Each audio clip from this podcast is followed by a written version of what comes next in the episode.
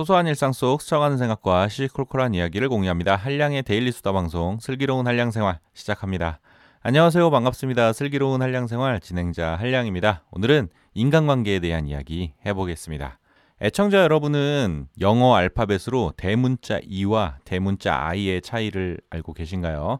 요즘 말로 대문자 E는 극외향적인 성격을 나타내고 대문자 I는 극내향적인 성격을 나타내는데요. MBTI 성격 유형 검사에서 유래한 표현입니다. 저는 앞서 설명드린 영어 알파벳 E와 I 중에 대문자 I로 표현되는 극내향인 중에 한 명인데요. 사회생활을 하다 보니까 나와 다른 사람들의 성향이 어, 이렇게나 다르구나 하는 부분들이 꽤 있더라고요. 그리고 그런 다름에서 오는 갈등과 오해도 종종 겪게 되었는데요. 그럴 때마다 또 서로를 이해하기 위해서 시간을 들여 상대에게 나를 설명하고 설득하는 그런 노력도 많이 필요했습니다. 그래서 저 같은 극내향적인 성격의 사람들에 대한 이해를 조금이라도 높여보고자 저 한량이 시리즈를 좀 시작해 보려고 하는데요. 이름하여 극내향인 사용 설명서입니다. 본 시리즈는 이제 정기적인 시리즈는 아니고요. 간헐적으로 이제 제작될 예정입니다.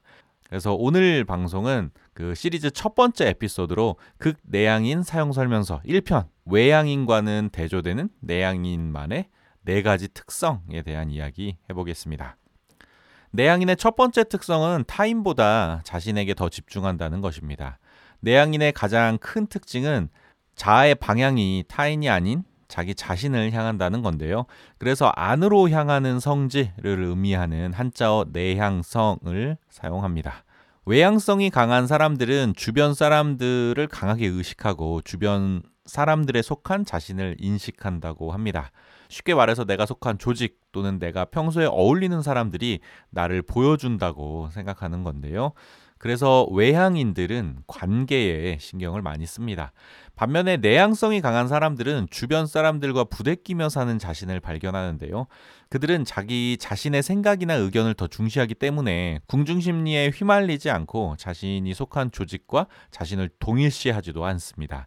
설령 조직에 동참하더라도 의견이 다르다면 소속감보다는 불편함을 느끼면서 함께하는 경우가 많은 사람들이죠. 일예로 저는 이제 칭찬에 대한 반응을 들고 싶은데요. 여러분은 이 칭찬을 좋아하시나요? 저 같은 경우에는 칭찬이 마냥 좋지만은 않습니다. 칭찬의 내용에 민감하게 반응하기 때문인데요. 제가 동의하는 내용의 칭찬이라면 기분도 좋고 칭찬에 감사한 마음도 들지만 내 생각과 다른 내용의 칭찬이라면 어 그거 아닌데 나는 안 그런데 라는 생각이 들어서 상대에 대한 거부감과 반감이 먼저 생기더라고요. 저만 이렇게 칭찬에 대해서 어, 예민한가요? 아무튼 저는 그런 성격인데요. 하지만 평소 외향적인 사람들은 이 칭찬하는 행동 자체에 의미를 둔다고 합니다. 일종의 호감 표현으로서 칭찬이라는 행동이 관계 개선에 도움이 된다고 생각하는 거죠. 다시 본론으로 돌아와서 일반적으로 내향인들은 조직의 생각과 의견보다는 자신의 생각과 의견을 더 중시한다고 하는데요. 그러면 내향적인 사람들이 조직보다 자신을 더 중시한다면 이기적인 사람과의 차이는 무엇일까 예, 궁금해지는데요. 전문가들에 따르면 내향적인 사람과 이기적인 사람은 언뜻 비슷해 보이지만 결정적으로 도덕성에서 차이가 난다고 합니다. 특히 타인을 대하는 태도에서 그 차이가 명확히 보이는데요. 이기적인 사람들은 남을 해치면서 자신의 중요성을 강조하고 심지어 내 이득을 위해서 난 그래도 돼 라고 생각한다고 하고요. 반면에 내향적인 사람들은 자신이 중요하다는 것은 알고 있지만 그런 생각이 타인에게 피해가 가지 않도록 조심하는 태도를 가진 사람들입니다. 심지어 남을 해칠 바에는 자신을 희생하는 선택을 하기도 하는데요. 하지만 여기서 주의해야 할 것은 내향적이면서도 이기적인 사람도 있고 외향적이면서 이기적인 사람들도 있듯이 내향적인 성향과 이기적인 성향은 완전히 별개의 성향이라는 겁니다. 그래서 내향성과 이기주의는 평소에 분리해서 보는 것이 좋을 것 같습니다. 많은 사람들이 내향인에 대해서 사회성이 떨어진다고 생각하는데요. 하지만 사회생활에 적응한 내향인들은 타의 모범적인 모습을 보여주는 경우가 많습니다. 주변에서 찾아보면 남들과 적당히 거리를 두면서도 섬세한 배려, 깔끔한 매너, 그리고 진솔한 태도를 가진 사람들이 많은데요. 내향적인 사람들이지만 인간적으로는 굉장히 매력적인 사람들이죠. 내향인의 두 번째 특성은 생각이 많다는 겁니다. 내향적인 사람들은 평소에 생각이 많습니다. 쓸데없는 잡생각부터 창의적인 공상까지 뭔가 행동하기 전에 상상과 생각의 나래를 펼치는 경우가 많은데요. 내향인이 외향인보다 평소 생각이 많은 이유는 내향적인 사람들은 같은 자극에 대해서도 외향적인 사람들에 비해 내부적으로 더 크게 반응하기 때문입니다. 이런 성향의 차이는 특히 보상이 관련되어 있을 때 두드러지게 나타나는데요. 외향적인 사람들은 보상에 대해서 민감하게 반응하고 즉각 행동합니다. 그래서 다른 제약은 무시하는 경향이 있고요. 즉각적인 보상에만 집착하다 보니까 자기 원칙이 크게 흔들리고 스스로를 자제하기 힘들어지기도 합니다. 반대로 그 내향적인 사람들은 상대적으로 외부적인 보상에 덜 민감한데요. 그래서 즉각적인 보상에 적게 흔들리고 그만큼 자제력을 유지할 수 있는 겁니다. 하지만 보상에 전혀 영향을 안 받을 수는 없어서 그 반응으로 깊은 생각에 잠기고 또 고민이 많아지는 것이죠. 외향인이 앞뒤 안 가리고 목표로 뛰어드는 반면에 내향인은 잠깐 멈춰 서서 할까 말까 이렇게 신중하게 상황을 바라보는 겁니다. 보통 자제력을 결정하는 가장 중요한 성격 요소는 성실성이라고 하고요. 또 내향성은 절제력에 영향을 미친다고 하는데요. 실제로 내향적인 사람들은 외향적인 사람들에 비해서 복잡한 문제를 풀 때 인내심을 더 강하게 발휘하고 마지막까지 성공적으로 문제를 풀어내는 경향이 있다고 합니다. 내향인의 세 번째 특성은 그들은 활동적이지 않다는 겁니다. 우리는 내향적인 사람들은 일반적으로 활동적이지 않다는 편견을 갖고 있는데요. 실제로 저를 포함한 상당수의 내향인이 그렇습니다. 별로 활동적이지 않아요. 그래서 대부분의 내향인들은 몸 쓰는 활동보다 TV나 영화를 보거나 독서, 학문 연구 혹은 머리 쓰며 집중하는 일들을 더 좋아하는 경향이 있습니다. 그래서인지 인류 역사상 발명가, 학문, 예술, 연구 분야에서 큰 성과를 거둔 사람들 중에는 이 내향인이 많다고 하는데요. 그렇다고 모든 내향인들이 다 비활동적인 것은 아닙니다. 집에 앉아서 조용히 시간을 보내는 것을 싫어하는 내향인들도 있는 건데요. 하지만 이런 친구들도 이 내향인의 성향은 버리지 못하는 게 활동적인 일이라도 혼자 하는 것을 선호한다는 겁니다. 혼자서 맛집을 탐방하거나 쇼핑, 운동을 즐기고 나름 활동적인 생활을 보내는 것이죠. 이런 성향은 내향인의 직업에도 영향을 미치는데요. 높은 수준의 활동성을 요구하는 군대나 영업직, 서비스직 등에서 내향인들은 잘 적응하지 못할 수도 있습니다.